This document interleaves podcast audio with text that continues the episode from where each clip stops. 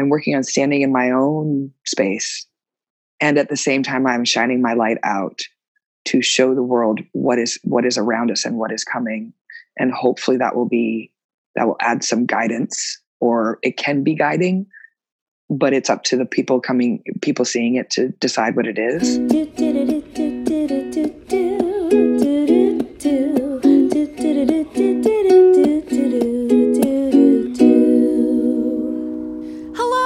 Welcome to episode 12 of Find Your Light, the podcast that helps women plus in theater take center stage in lives they love. I am your host and emerging podcaster, Emily Stamets, so emerging that I've already recorded this interview once without plugging in my microphone. Amazing. so here's the second go, and here's what it is today. I have a favor to ask of you. This podcast has reached the 100 mark with over 100 people downloading each and every episode. And hopefully, they're enjoying the heck out of it. Now, I'm really proud of that benchmark, especially since it is completely organic. I have not spent a single penny marketing this puppy. So here comes the ask. If you love this podcast the way that I do, if you think this work is important and you believe that it should be continued and you think that we should be recording the work and words and wisdom of Women Plus in Theater, I need your support. I've put together a list of some ways that you can support this podcast without spending a penny, and I'm gonna give them to you in order from the thing that takes a split second to the things that take a little bit longer. So here we go. Number one, subscribe. No matter what podcast platform you're on, just hit the subscribe button. It's totally free. It makes sure that this is that new episodes pop into your phone or whatever you're listening on as soon as they're available. And the more subscriptions we have on this podcast, the more likely it is that it's higher up on the list when people are searching for podcasts that they were, are going to love, that are going to inspire them and teach them and make their lives better. Number two, in the same vein, please leave us a rating. Again, the more ratings we have, the higher up we are on the lists when people are searching. Hopefully, you're rating us like a, at least a four out of five. Um, but any rating can be helpful. So please, please, please just click on those stars. I know it can feel obnoxious when iTunes is like, please leave a rating for this podcast. And you're like, man, just like, you know, you dismiss it. I get it. I do that all the time too. But please don't dismiss it this time. Please leave us a rating. It's really, really helpful and it takes a split second. Number three, similarly, leave us a review. Even a word or three words or a sentence can be incredibly helpful. The thing is that potential listeners are going to believe what you say about this podcast a thousand times more than they'll believe anything that I say about it. So please tell people what you get out of this and why you think they should listen to. Number four, share. Tell your communities about this podcast. Tell your colleagues. Tell your best friend. Tell your best friend's dog. Send an email blast. Bring it up in casual conversation. Be as obnoxious as you want to be about telling people that this work exists, that is accessible, and that they can take part in it too. Number five, Tell me about it. If you love this podcast, I need to hear about it. I do this totally for free. I squeeze it in around all of the other obligations I have to the businesses that I run and my family. Um, and it is, I love doing the interviews, but to be honest, audio editing is like not a thing that I get a lot of joy out of.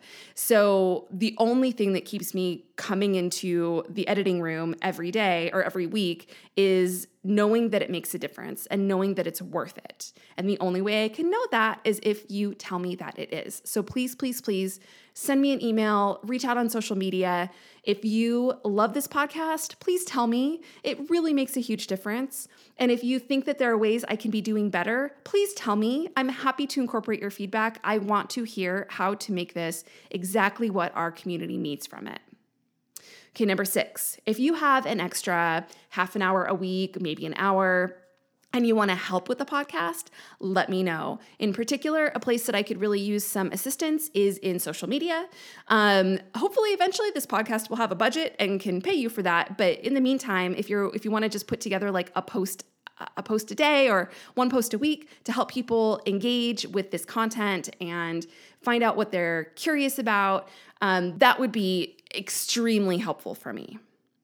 Okay, number seven, and this is this is me like casting a big vision, sending out a big wide net, putting this into the universe. I would be thrilled if this entire podcast wasn't resting on my voice.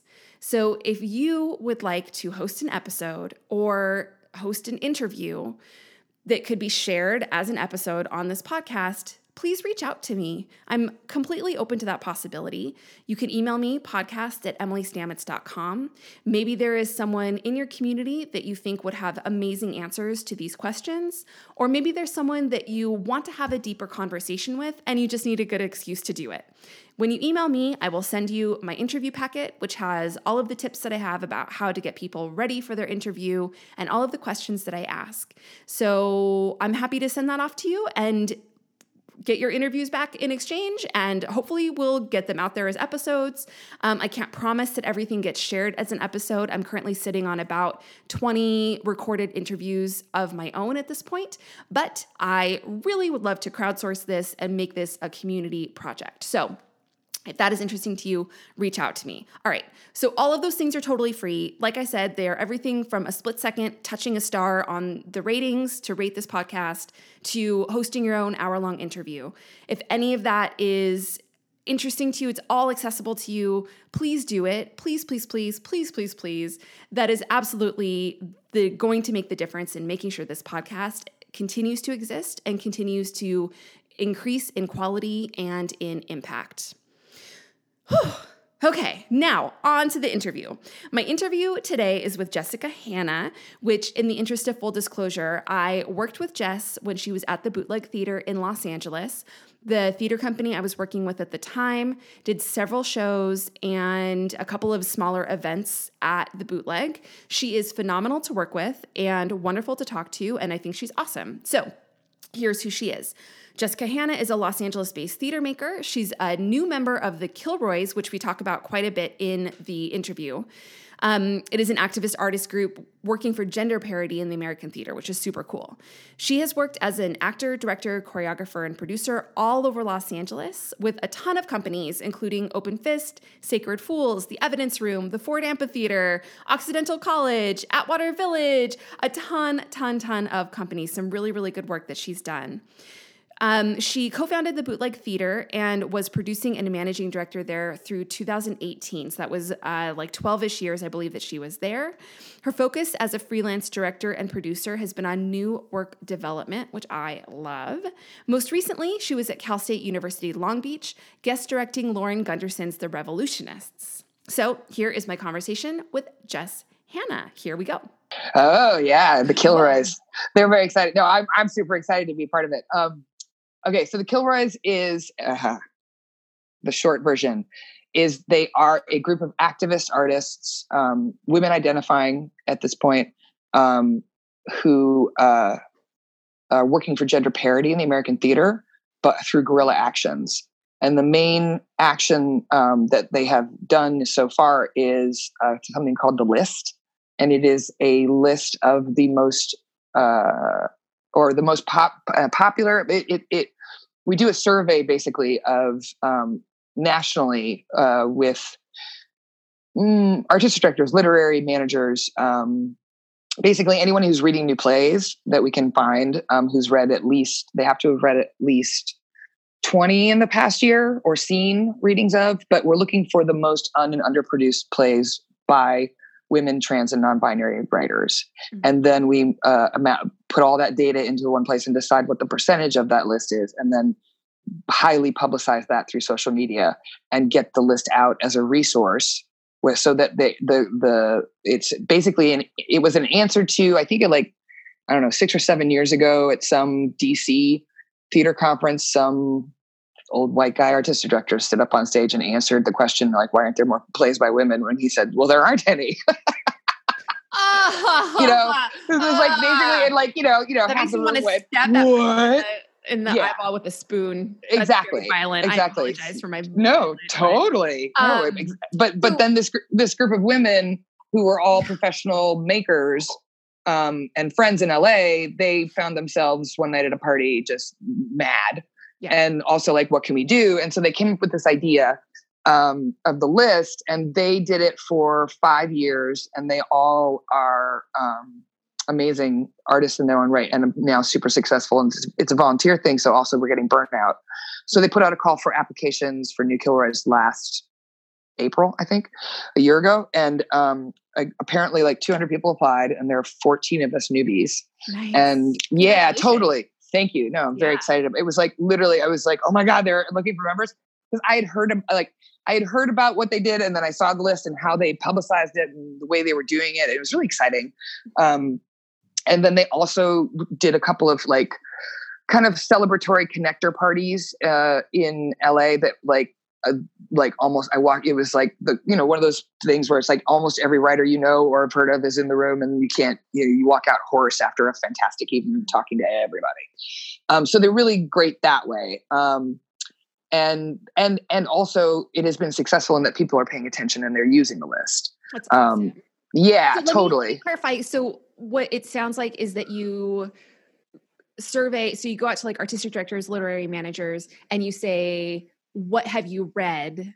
Mm-hmm. maybe that you are or are not producing that was by women trans women uh, non-binary people mm-hmm. um, that should be produced more yes okay, yes and so un- underproduced meaning that they have they can't have had more than one production okay got it Got so it. that the idea is getting more voices out there, more okay. plays that people aren't because you know things get into a cycle of like, oh, everyone's doing this play. Yes. And then it doesn't go anywhere. I'm seeing that just like, that. you know, I so I'm in San Diego County. Mm.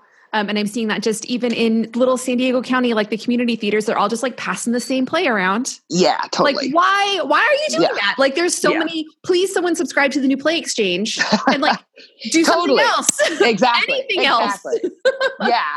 No, totally. And the new Play Exchange is such a great tool too that mm-hmm. I'm people are starting to find out about outside of the community. Yeah. Um, and that's yeah. And so then, so then the, these uh, the OG Kilroys they gave, they're basically giving it to us to take it to another level to awesome. see what we want to do with it.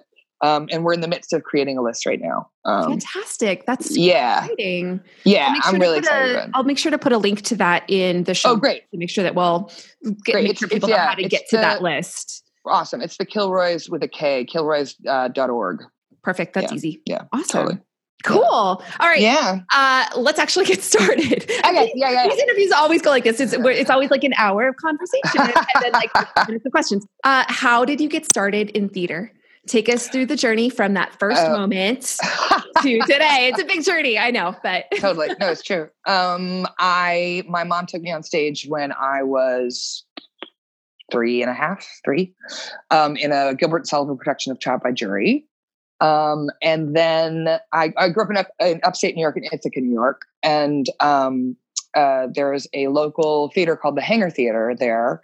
And I was, the first time I went on stage by myself was I was seven and I played Kim Darling Ravenal in Showboat. Oh. Um, yes, totally.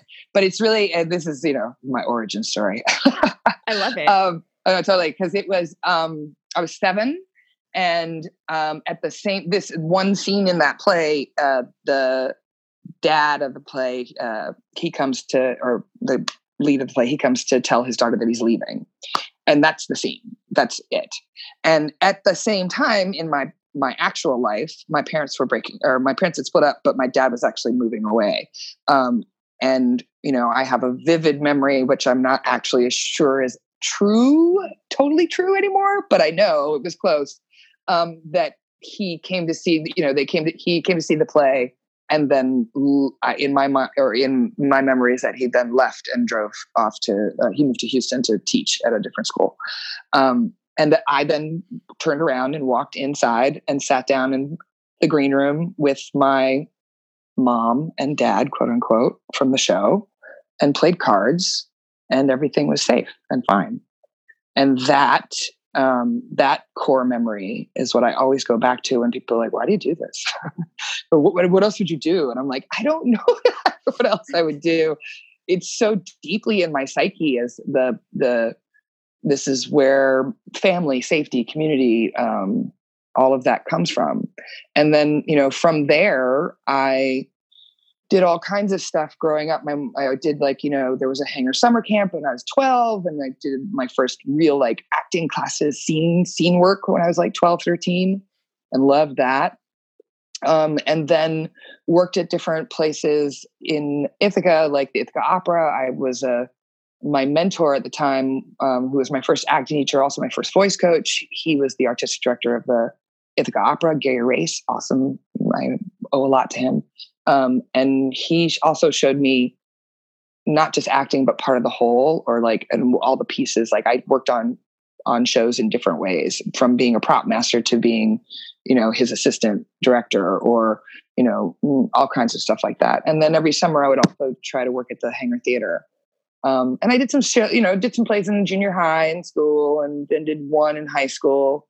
And there was also a local um, kind of community theater that I was part of, and a bunch of us, you know, there I had a group of friends that we, you know, we made plays together. We were always in, you know, I was in the chorus of Barnum and of Music Man, and you know, did all those that, that kind of stuff. Um, and then I applied to schools, and I got into the theater school at DePaul University in Chicago, and I went there, and that's a conservatory, so I really like really focused in on theater and what makes it and how you make it. And that program, the base was um, Spolin, Spolin games and stuff like that, and very and also physical, just physical work, and that really also um, jived with where I was at. Was I, I grew up I took dance classes and but I was, you know, I was one of those big bone gals who was told she wouldn't be a ballet dancer. Mm-hmm. So, you know, dance was always a little bit fraught and then found physical theater work, which made a lot more sense and didn't make me feel weird um, about my body. Uh, which is also awesome. Yeah, um, so yeah, right? Yeah. Um i, I got into i got into in, in terms of that physicality stuff i also really got into um i did some fight uh, i did some stage combat in in school and got really into that. So then when i came out of um when i came out of college one of the ways that i kept uh, was looking for acting work but then i also started doing some fight choreography around town in chicago. Um and i did a number of plays in chicago um mostly new work and then um, moved out here in 96, fall of 96. And out here um, in Los Angeles. Los Angeles, excuse yes. me, yes. Um, and that was really a, you know, um, I have, my mom is from here, my grandparents lived here. So I had some family to, to land with. Um, and also just had done a lot of weather on the East Coast already in Chicago. in Los Angeles sounded like a great, great, great change that way. You know, I left I left twelve coats behind in Chicago and, and a lot of weight. Um, the weight like just dropped a lot of weight just in terms of just all the stuff you have to to mm-hmm. take care of yourself. Um, so yeah, and I really um, and Los Angeles has I really I, I, I love the city itself, um, and it took me a while to find my place in it. Um, I came out as an actor and found the industry to be a very difficult thing for me. Um, I wasn't real good at selling myself, or I didn't feel comfortable with it, and also the type that I am or was at the time was. Um, I was in that kind of category where they don't know what to do with you, at the, especially in that environment of the late '90s. Mm-hmm. um, in terms of I wasn't an ingenue and I wasn't old enough to be a mom. Um, so, so then yeah. you basically just don't exist, right? Right, exactly, totally. oh, I, there must be something wrong with me. No. If you're not trying uh, to um, have right. a baby or take care of a baby, then exactly. you don't exist as a woman. So exactly, you know. totally, exactly, mm-hmm. pretty much. Yeah, and then I um and I so I, I I mean, but there were there were Chicago people that I immediately fell in with. You know, I mean, LA is a town of transplants, a lot of transplants. I mean, I come from native native Angelenos, but there are a lot of transplants here, and um, was able to find people to make work with. Uh, and I did some assistant directing and some stage managing, and a little bit of acting, and really was still trying to find my way through like what is it. And I mean, one of the things about Los Angeles in general is that it's vast. You know, just mm-hmm. geographically, it just is and then what I also learned is like, oh, and then the spread outedness of the um, the theater community, mm-hmm. um, which is just dictated by the space. But also then, oh, I have to seek out. I have to find. You know, you have to find the people who are making the work that is interesting. Mm-hmm. Um, so yeah, so I did. So I did a lot of like bopped around, um, and you know, went through a bit of a crisis in terms of like, what am I doing? You know, why Los Angeles if I'm not trying to be in the industry? Is there, you know, oh, the theater I'm doing I like, but is it, you know, so different things like that. And then in 2002, I took a summer, a two week summer session with the City Company, um, which is SITI Company, uh, which is Anne Bogart's company. And because I'd seen a couple of their plays, first one being in 97, I saw Culture of Desire, and it kind of blew my head on the back wall because I was like, what is this? Um, it was really exciting. And then they came out to UCLA and did another show, and it was the same, like, what? Because um, the, their physicality, the but the text was really complex. I mean, they were just working on so many levels. Um, and then a friend of mine was like, "Hey, they're doing the, those folks you love are doing a session or doing a training session."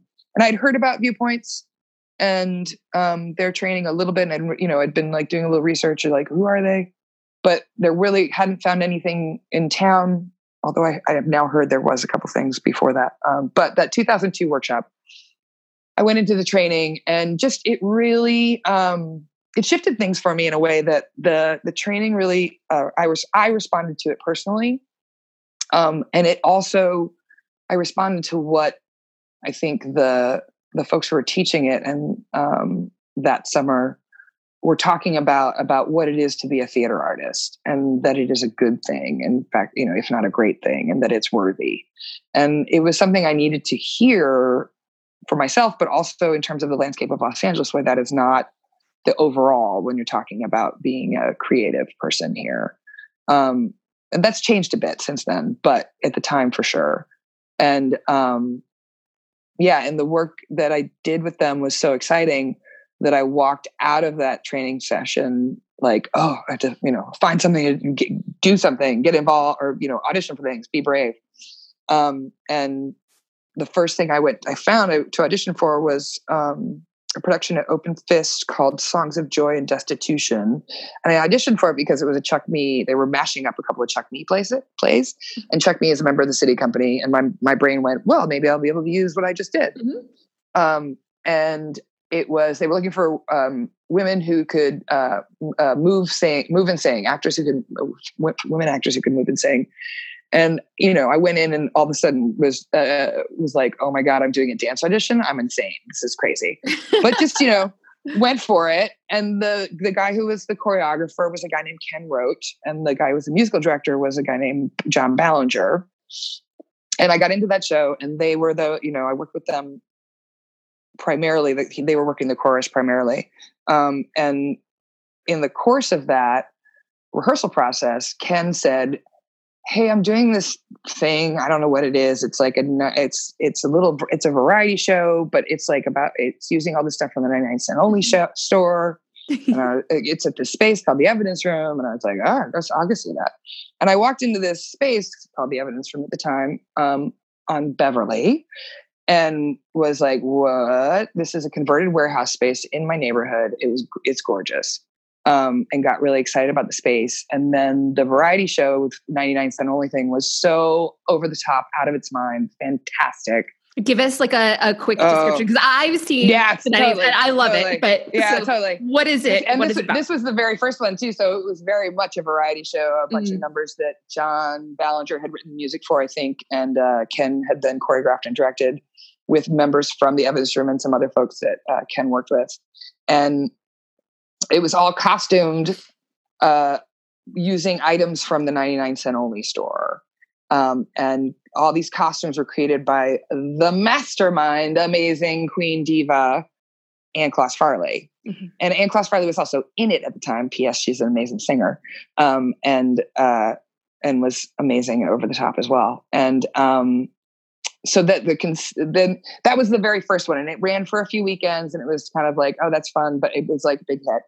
Um, and then the next year, and it was right holiday-ish, but like no, it didn't have any. It was the non-denominational, I guess. What do you call it? A non-denominational? Yeah, I don't know. Like a, hol- a holiday spectacular. Not a. It wasn't about Christmas mm-hmm. um, or anything.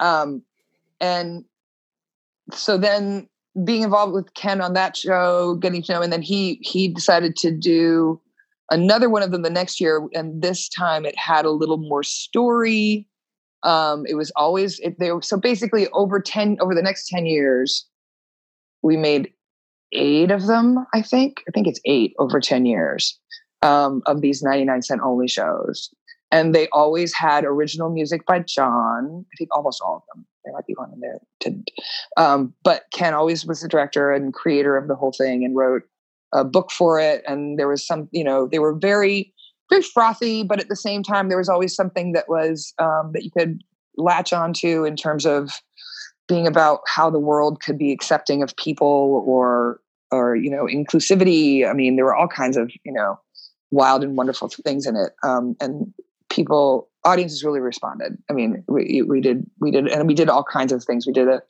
amazing one that was um, a dinner show where they're actually you could actually sit on stage and get a four course meal through the course of the show. Um, we did a, a, pat, a, a, beauty pageant where the audience would vote on the winners, and so that was you know had there was there was this wonderful um, participation of the audience as well.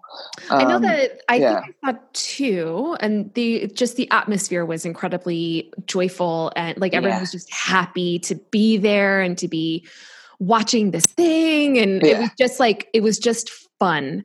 And yeah. yes there were like really beautiful themes of like love each other and love yourself and all of that but it was just like it was just light and lovely. Yeah. Yeah totally. With, really great amazing costumes. yes, I mean, ah, I mean that's the thing. I mean, every time it'd just be like there because like they'd have these numbers and the numbers were great, but on top of it, everybody's wearing things that are made out of tablecloths and hula hoops so and doilies and you know loofahs and I mean held together by tape. I mean, Anne was a, I mean Anne and her team. She would put together a team every year I mean, it was extraordinary. It was mm-hmm. absolutely extraordinary what she would so make. Good. So good. Yeah, totally. So this and was the, all happening yeah. at the evidence room, which became mm-hmm. the bootleg. Bootleg. Yeah, totally. Totally. And I ended up, so I ended up joining uh, the evidence room as a new member in, it would have been, I guess, 2005. Um, and then within that was, that ended up being their last season in that mm-hmm. space.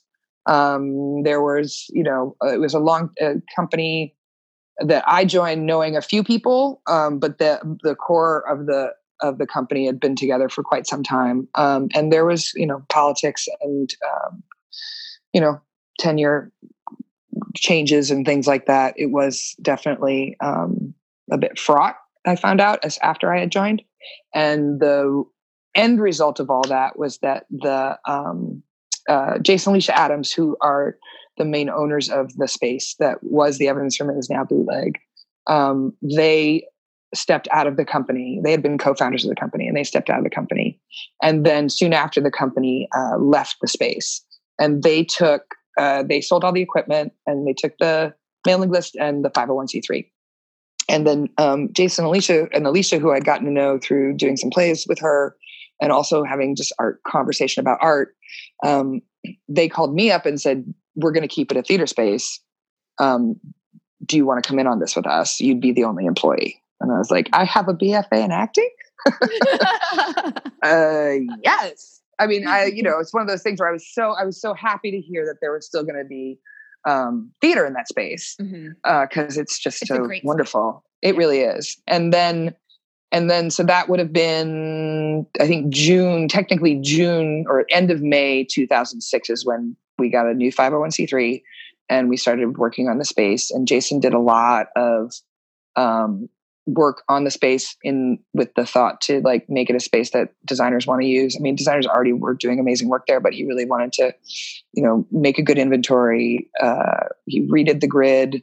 Mm-hmm. We took out the shin busting um, circular staircase that used to be the down to the dressing room where you only two people. You could be lucky if you got two people on it at once. It'd be super quiet. Um, so yeah, redid that, and then actually put in a wall. Uh, like like there had been no wall between the lobby and the theater space, so you had oh, to be really? super. Oh, oh yeah, super quiet in the lobby. I, so I only saw so for podcast listeners. Yes. Um, the way that I know Jess is because the a theater company that I had been working with has produced several shows at the bootleg. Mm-hmm. Um, and I only came into it after there was already like a really nice bar space built in in the lobby. So yeah. uh yeah, it's kind it's hard to explain. It's like a it's a long space. um, and you when you walk in, you walk into there's like a entry, like a foyer almost, uh-huh, and then you uh-huh. walk in a little bit further, and there's a really big like open bar space that now also has like a stage for music and like it's it's yeah. a fantastic space yeah. there. And then when you go step past that, then you're in the theater space where there are raked seats and a really sizable stage yeah. also, which is great. Yeah, totally. It's about 30 by 35. Yeah. It's it, and it's it's um yeah, it's a it's a beautiful space. It's got this high vaulted ceiling, um, the wood and brick, and it's just gorgeous. And you know, Jason did a lot of great work on it. Um, we fixed the seating in the one direction, put in that the the back wall turned into a new larger booth, mm-hmm. technical booth for the theater space, and then below that, then created a bar space, um, which really, so just really, yeah, it's really wonderful. Um, so yeah, so that that and so that became my day job.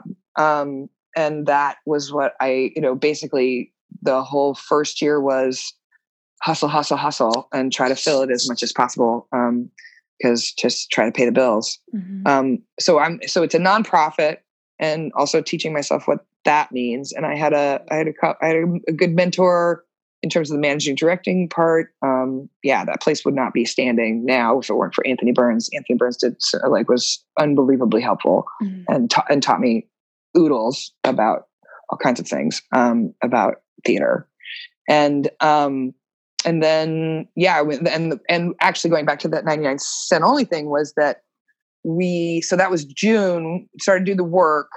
Um, we did like a I think we did a wedding at the end of the summer, and then we did a part. We did, we did a, a party, a freak first party. It was super fun on for Halloween, but really trying to get the word out about like it's still a theater space. Mm-hmm. Get the word out to the community. So let's do a 99 cent only show. Mm-hmm. Um, and so uh, Ken was down, and we did um, Pageant of the Four Seasons was the first 99 cent only show in what what now was the bootleg space. Mm-hmm. And that was a really great way to uh, not only get a, a, lot of people involved and, um, but then also let the, let audiences know what was happening, that, that, that, it was still a performance space. Um, yeah. And from there, like basically hustling to have something every weekend. I mean, at the same time I was running the bar, I was doing all of the things, mm-hmm. um, and um, figuring out what that was because we didn't have a company um, we were staff driven. And so had to also like the hustle to fill the space was to pay the bills but then also to like oh we need to pay crew and we need to do things that a company would ask their company members to do. Um, so hustling to get that part of it going and done. Um, and also like looking for and also became clear we were going to need to do co-producing because trying to fill the space with our own work was just and at the same mm-hmm. time maintaining was just too much. And so the idea of being the overall mission was to be an inclusive art space and to help support Los Angeles artists. So then looking for other companies that needed space um, and trying to provide that space at a you know a, deep, a, a, a good deal, and also really worked hard to try to make it so that because at the time what would happen was that you know most of your pre-production budget would go to rent, and mm-hmm. so all so you're kind of you know making do with what you have to make your show because you got to pay for the space first. So we tried to work out a way ways for people to or companies and people to um, not have to use all that money up front, pay mm-hmm. out of their box office, do guarantees, things like that. Um, mm-hmm. So trying new new ideas like that. Which and helps to was, improve the the design quality of the work because when you have totally. a larger like production and development budget, then you've got you know you can do better a better show. exactly exactly yeah and it you know it does put the uh, you know it puts a little more pressure on you got to sell tickets which yeah. you know is is always there anyways but it does put a little more pressure on that but um yeah it it that that co-producing worked out i mean your the company you came in with mm-hmm. rogue artists ensemble is a great example of that i mean mm-hmm. we yeah we had uh, some really i mean y'all used the space beautifully yeah. and in it, and it was also like oh look because you can do things in that space that you can't do in a you know a tiny black box i mean which you know not to say there's anything wrong with tiny black box yeah no but, but like but the company that but, i was working with is, yeah. is a really design based company uh, exactly. uh, where design is a huge part of it and and yeah like you couldn't you can do a rogue show in a little in like a storefront um, yeah. but it is definitely much better when there's a lot more space to play with and to be able to yeah. like build the the big sort of like spectacular sets and video projections and all this and puppets and all the things that um, that totally. made up what our company was so i know that that we were really grateful to have access to your space and to um, you know the financial arrangements that you guys were able to create and just like having such a beautiful performance space that then also side note um, having like the lobby space allowed us to also have a really beautiful galas um, and fundraiser yeah. events and you know and just really sort of like maximize the way that we were able to uh, produce these events. So yeah. it's awesome. Yeah. Yeah. Yeah. It was great. Yeah we so and we did we, we like tried to find as many people to collaborate with as possible. Mm-hmm. like i got us in on that um that uh, 365 days 365 plays mm-hmm. um, that was something that we did one of the f- earlier things we did and it was like okay get as many artists involved as possible and hey we're going to move the audience through all the spaces yeah because it, like highlight the highlighting what we had the the resources that we had mm-hmm. um, and then also the other big the other big artist or big artist but big artist relationship that began at the beginning was with roger Guenveur smith um, who came in because uh, he lived in the neighborhood and he had done a he'd done a he'd done a show at the evidence room. He'd, one of his shows had been at the evidence room before, so he was familiar with the space. Um, and he just came in to check in on you know, hey, what's going on? Oh, okay, you and, and he was like, I'd love to you know make something new. And I was like, oh my god, are you kidding? yeah. I'm gonna make a new, I'm make a new play. yes, please. play with you. Totally. So yeah, and so we started. You know, we did um, Who Killed Bob Marley in 2007 and that began a relationship with uh, Roger in terms of not well, creating new work and helping to support him as he was creating new work, but also um, giving space for his uh, pieces that he'd done before that he wanted to work on or wanted to bring it back again because audiences hadn't had a chance to see them in LA, things like that. Um, mm-hmm. And so that's that. Yeah, that was an ongoing relationship uh, with the theater, and also then myself as a producer and a colleague. Um, I continue to work with him, which I, uh, is one of the one of my favorite artistic relationships I have, just because I've also started out as a fan and being yeah. able to then get to uh, get to work with him, but also get to be up close and watch an artist over many years who creates work that is relevant and watch how that happens and also how it shifts and changes. It's a, it's a, that's one of the joys of my artistic life for sure. That's really cool. Yeah. So you, we kind of started, you gave me a snapshot of what you're doing now, but is there anything you want to add to, cause you're no longer at the bootleg. Mm-hmm, totally. With the kill, the new Kilroys. Um, mm-hmm. Is there anything else on your plate right now that you're excited about? Ah, yes. Um, let's see. Well, I'm I'm I'm an artist in residence at Thymele Arts, which is an incubator space here in LA um, and uh, and I've been uh, the they've been really supportive of um, myself and this new like in this new place of what am I going to make next. Um, and in that on that note, I'm going to uh, be producing and I'm directing one of them. It's something called the Pussy Grabber Plays, and this was done at Joe's Pub uh, earlier last fall. It's uh, eight short plays that are written by, all by different playwrights um, either about or riffing off of um, some of the women who are the truth tellers about Donald Trump in terms mm-hmm. of uh, calling him out about sexual harassment and abuse. And um, they have packaged these plays in a way so that ideally they'll be get, they'll get done as much as possible. Um, in that uh, if we do, you, you, there are no rights, but you you need to do them to raise money for women's organizations, mm-hmm. and so that's what we're doing. May 11th, there that'll be a night um, that we're doing that. So I'm directing one of those and producing it overall. What else am I doing? Um, I'm consulting on a couple of different projects that are in the workshop stage. And um, what I'm going to be, I'm going to be teaching and directing at a, a ensemble building a program called Make Trouble at in uh, Wilmington, North Carolina, from in June, July. And so tra- training a young an ensemble of young uh, people and then directing them in midsummer.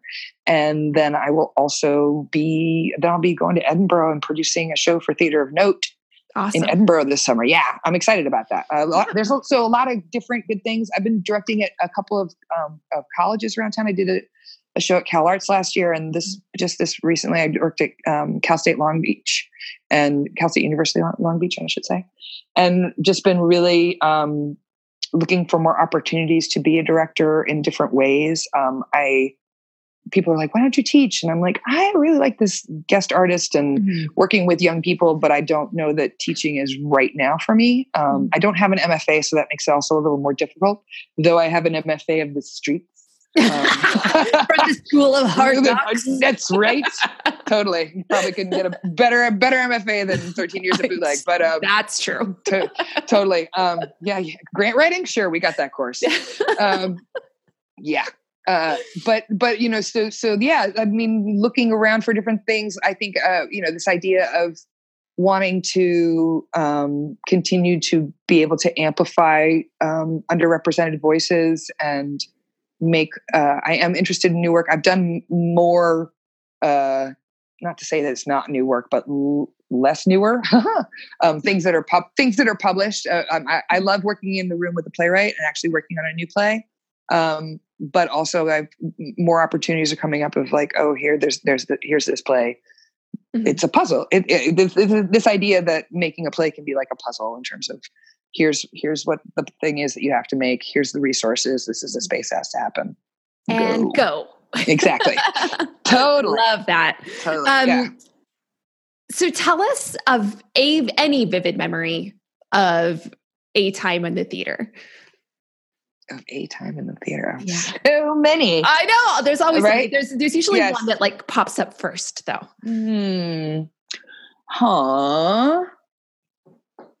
I'm trying to think. Oh, uh, well, in the theater. Well, I mean, I guess this was be in the theater. It's a kind of a comp. It was the culmination of, um, just recently, actually, a couple weeks ago, I went to see the off Broadway production of a play called "I Carry Your Heart" by Georgette Kelly, and it was so it was the it's now the third production of that play and that play was the winner of a playwriting prize that i got involved with and helped to oversee the process of creating the playwriting prize doing the panel uh, you know reading panel picking it and then i ended up i directed it at bootleg and it was a rolling premiere between there was one in ithaca at the hangar and then one in uh, in um, in at bootleg.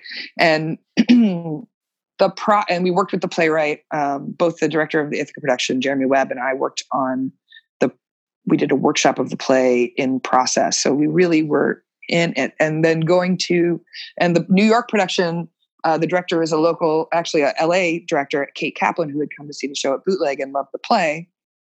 And I connected her with the play in Georgette, and that led another what a year and a half down the road to another production, and I found myself sitting in a theater.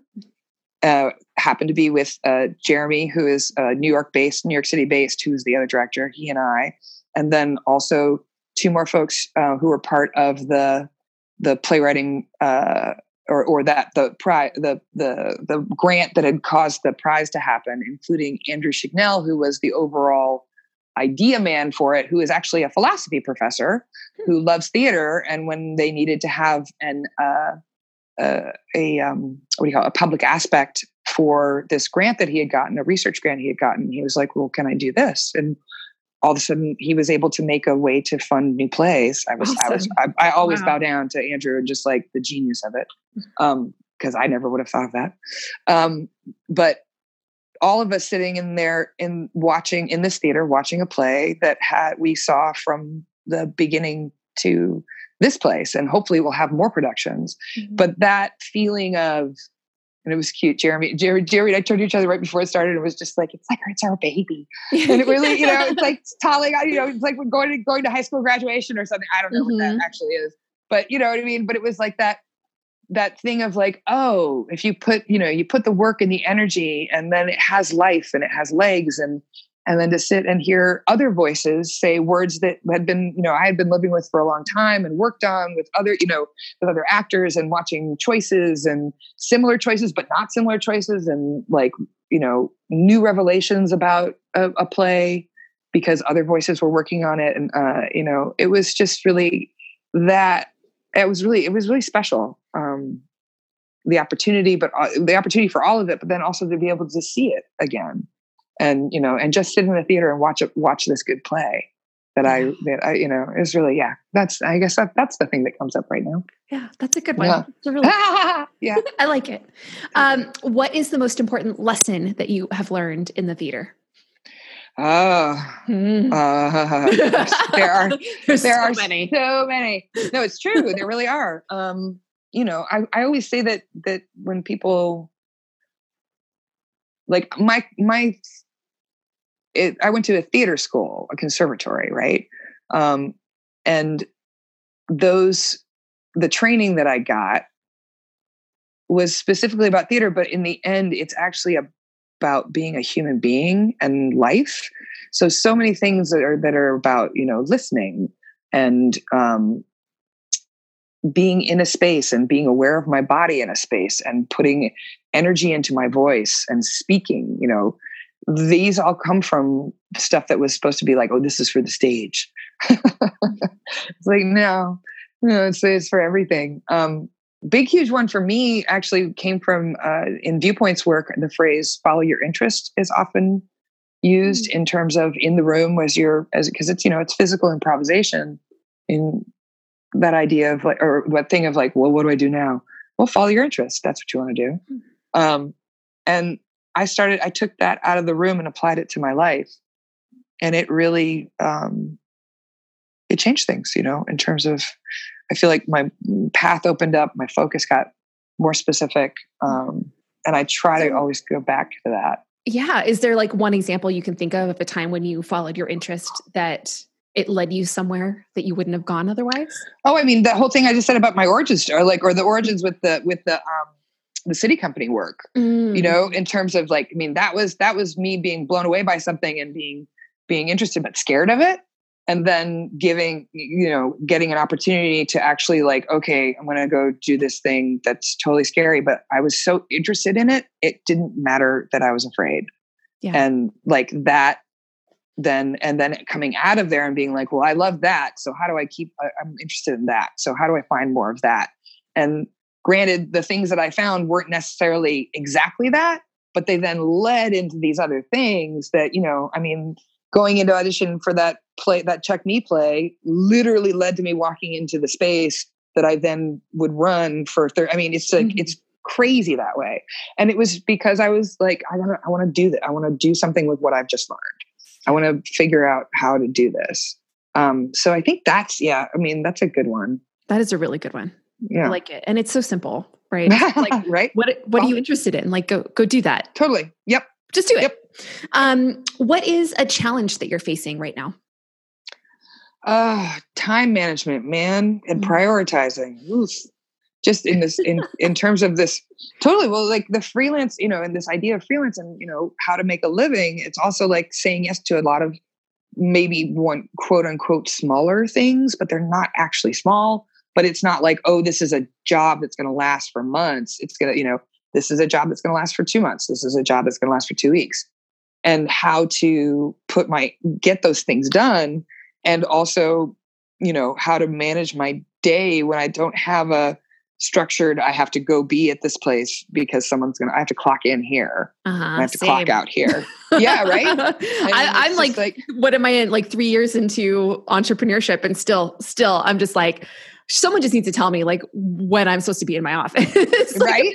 someone else can no, hours. Totally. It would be a lot easier, but you know. I feel I feel confident because like part of my artist residency at Thymele is that I have a desk in their shared office space. And I feel totally guilty because I'm not there every day at the same time. It's like, but that's not what today is. Mm-hmm. You know, today is the, these things and these, or I have to go to meetings or I have to go to this. And then also finding that time of like, and can I just take a walk? Or you know the thing that is like i need to do something that's just for me. It's so easy to like you know open the phone and all of a sudden i'm answering email again. Yep. You know and it's because it feels like oh i'm getting this done. I'll get it done real quick. And then you know half an hour later i'm like oh, well there it goes that. Okay. Yeah. yeah. Yeah. So that that is that is proving to be very tricky. Yeah.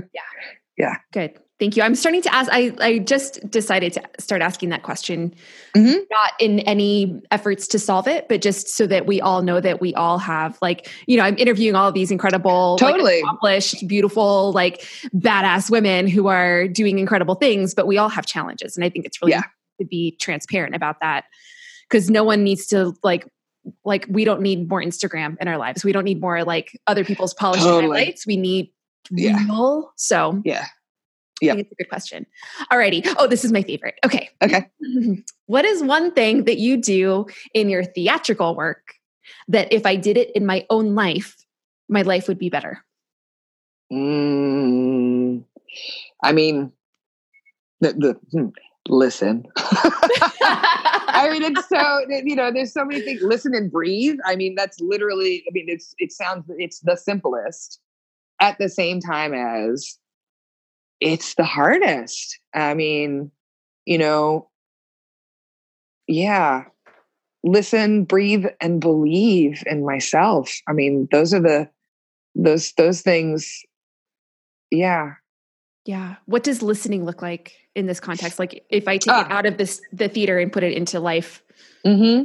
I mean, listening to me is not just listening to voices, or it's not it's not just words that you're listening to, or people's words it's listening with your whole body. It's um, listening to how the what the world is doing around you. Mm-hmm. um, that can and and I, I, used to used to take um, I had a, a technique teacher in uh, at the theater school called uh, John Jenkins, and he used to take us on sensory walks, and literally it was just like just walk and be quiet and listen to the world around you. And in work that I've done since then, it's interesting because uh, ways of play, placing my learning or learning about their ways of placing myself in space theatrically, like that have to do with a different kind of listening um, in terms of sending my hearing out further. And that's how, you know, also so that I'm present in the whole. Um, that I definitely try to do in my life. Um, listening also you know it's listening in a it, I I do a lot of listening and I've been on a couple of boards you know and things like that and just sit and I'm just going to listen to whatever what people are saying also because more often than not people will talk themselves mm-hmm. either into the thing that you saw coming or out of whatever they're doing and so saving a lot of times it's about saving my energy and being hmm. specific mm-hmm. with my thoughts um, and so listening is a big part of that. Um, breathing, man, I forget, I forget, forget that all the time. And breathing is breathing drops me into my whole body. Um, not just like, oh, I'm in my lungs, but also like if I take a breath, all of a sudden it's like, oh, my shoulders are up around my ears. Why is that? Okay, right. You know, oh, I need to plant my, I need to unlock my knees and plant my feet. I just learned that because I took a breath.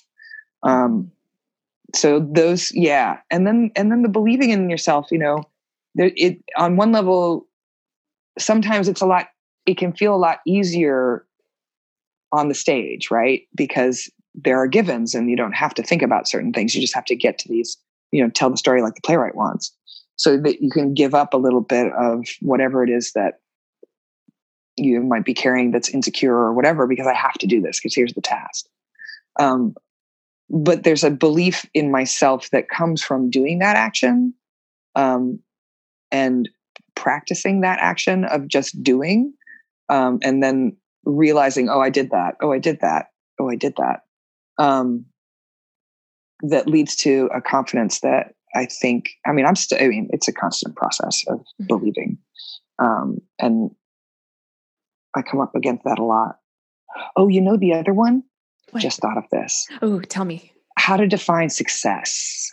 Oh. Um, because I learned there was a there was a very specific moment um, when I was first like one of the first shows I produced at Bootleg, and I had been really being walked through it by my mentor, and like in terms of like here do all the the spreadsheet in like in terms of spreadsheets and projections and um, you know capacities and things like that, learning about all that stuff and I had done, you know, I'd done, I had done, I, I lowballed it, you know, just because, you know, that's what you want.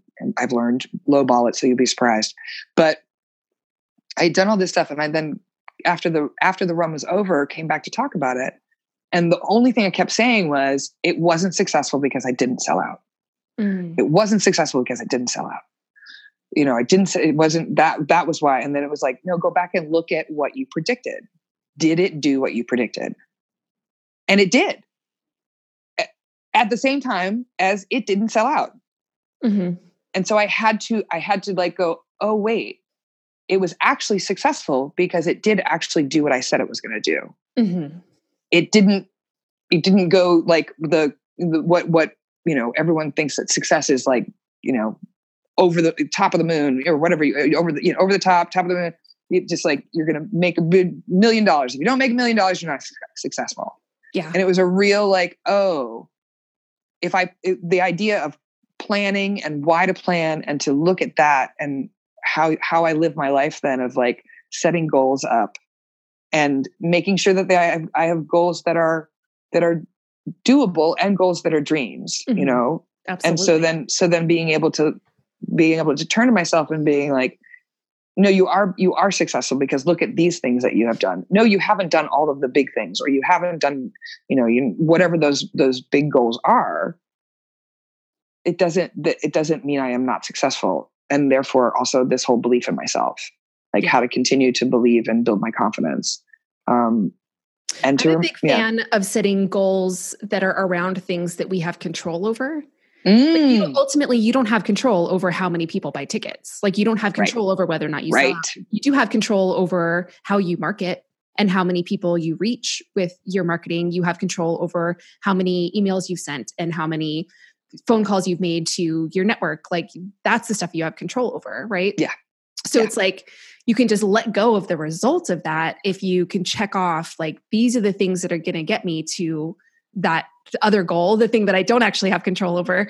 But I, if i control what i can control then i can count it as a success even if it didn't turn out numbers wise in a way yeah. that I might have hoped you know? Yep. Yep. So i'm a big fan totally. of that. But I also really love having big, dreamy, like impossible goals, you know, that you just totally. striving for that you'll never yep. get there and you know that you'll never get there, but you're like, I'm just going to keep dreaming about it anyways because yeah, why not? Right. Yeah. Yeah, totally. Well, it, and it goes with that. You know that thing that what is it? The the letter I can never I get it backwards all the time. Is either it's either Agnes DeMille to Martha Graham or Martha Graham to Agnes DeMille. The the letter it's the one about like that basically you'll artists are never satisfied. Oh yes, there is no satisfaction and that you know you can take that either as like oh you're always going to be frustrated mm. or it's always in process mm-hmm. and it's always you know there are going to be you know d- that again figure out what the successes are so that you can keep moving forward yeah. and not get bogged down in like well i didn't you know that wasn't this kind of success so i give up.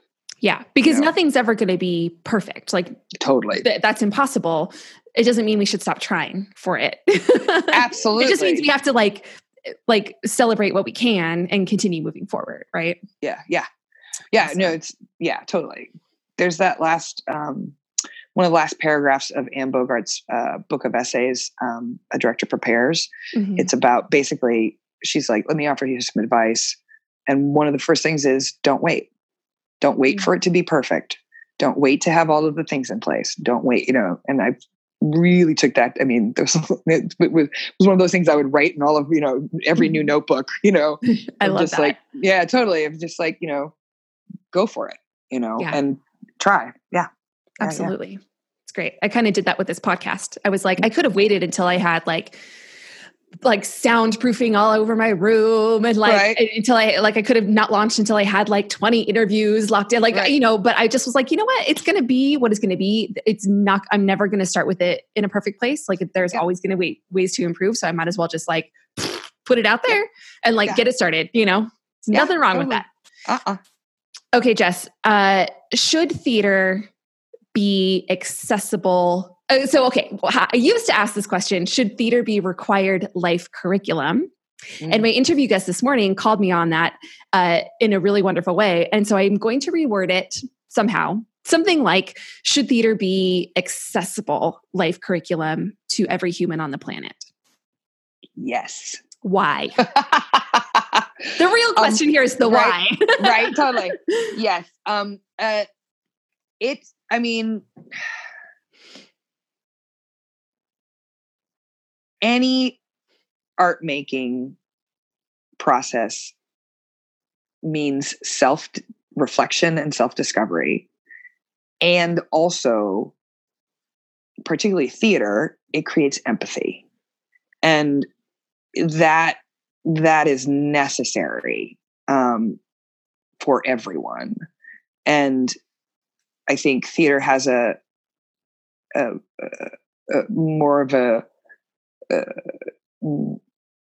it does that maybe I, I, think all I think all artists have a sense of have empathy just because you are being creative and you are reflecting the world. Um, but in particular, because theater is a collaborative act, um, for you know for everybody, even even the writer has to at some point get in the room with people. Um, so it the the level of empathy that can be created or or or that muscle that can be worked that is that leads to empathy or causes empathy um, is it's exponential with theater.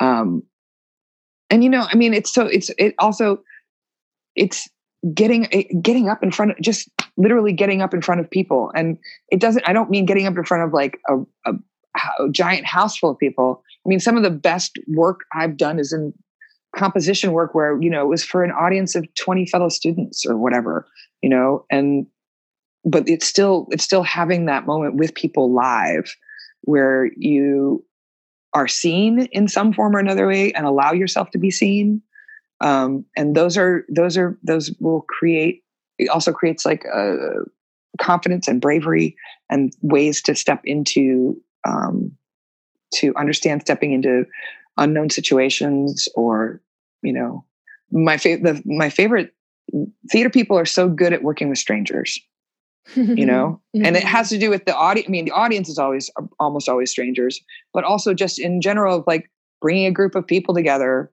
who probably who may never have met and within you know a day hours weeks whatever you've created something mm-hmm. together which in in that act of creation you have to you know find you have to communicate and you have to um, you have to find some kind of way of working so that everyone's voices are heard or else it you know it will turn into something i mean not every experience is fantastic but mm. on some level there has to be a, that that has to be part of it um, in order for it just even to happen you know even in even in solo work there's somebody there it's not just one person on stage there's somebody in the booth or there's somebody who's been working with that person or you know so there is a collaboration which um, i think influences people as they head out into the world. Yeah i mean you know a lot of people that i went to school with aren't necessarily making theater anymore mm-hmm. but i know they're using those skills i know in in in their lives in all kinds of ways you know absolutely they yeah. fall into what uh, the grown-up theater kid category yeah right just, for me it's like people who were theater kids at whatever mm-hmm. age that that was for them um, and then move on to do something else with their lives um, but take all of those skills and that experience and all those relationships with them right? Yeah. Massive. Okay. This is your chance to plant a seed in the hearts minds spirits or all three of the people who are listening today. What do you want them to know and take with them? Um, that's a good question. Thank well, yeah, right. Um, hmm. It ties into well to figure out how to be. Everyone is a ref, artists are a reflection of the world around us, and I want to encourage, especially, I mean, artists who are practicing, artists who are thinking about it. Um, I think it's really important right now to reflect the actual world around us. And it may not be pleasant all the time. And I think it's really important to do that right now. It always is, but in particularly right now. Um, there's a phrase that's been uh, I heard in a board meeting that I that I have then applied to my life, um, which is to be the lighthouse, not the spotlight. Mm-hmm. Um, and I like that a lot because it says to me that you are, I am standing, I'm working on standing in my own space. And at the same time, I'm shining my light out to show the world what is what is around us and what is coming. And hopefully that will be that will add some guidance or it can be guiding, but it's up to the people coming, people seeing it to decide what it is. Um, yeah, there's something about the, and it ties into that empathy as well. But yeah, the more we can reflect for each other, um, I think the better we're off we're going to be as a, as just in terms of the whole culture. Yeah. Yeah. Absolutely. Yeah. Thank you. No, you're welcome.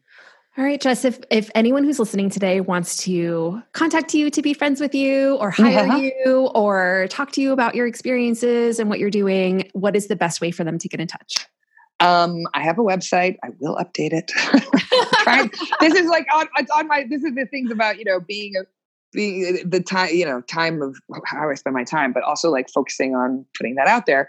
My website is jessqueen.com. And then also I am Jessessa J E S S E S S A on Instagram. You can find me there, or I am Yes Queen Jess on Twitter. Awesome. And those are probably the best. You on Instagram or Twitter. Find me. You. That's ridiculous. Find me. I know we're Facebook my, friends and have been for like 10 years or whatever. Yeah, but. exactly. My my Instagram tends to be a lot of me showing the programs and the shows I'm seeing. I see a lot, a I lot of play. That's amazing. Mine is a lot of uh, knitting and my cat at the moment. Which is like comfortable, hey, pretty things. exactly. Exactly. well, thank you Feels so good. much for your time today, um, for pleasure. sharing your energy and your experience with everyone who's listening and with me today. Um, and thank you for the work that you do in the world to continue raising marginalized voices and build the theater community in Los Angeles and nationally. Appreciate thank it. Thank you. I very much appreciate what you're making. Thank you so much. That's all for today. If you want to chat about what you've heard, learn about upcoming episodes before they drop, or simply say hello, follow Find Your Light Podcast on Twitter and Instagram at FYL Podcast or on Facebook at Find Your Light Podcast. Remember, you can email the Find Your Light team, which is me and Soupy the Undercover Kitty, with feedback, suggestions, love notes, or cat treats at podcast at emilystamets.com. And you can find me, Emily Stamets, at the Emily Stamets on your favorite social media platform. Until next time, stand confidently center stage and enjoy your show.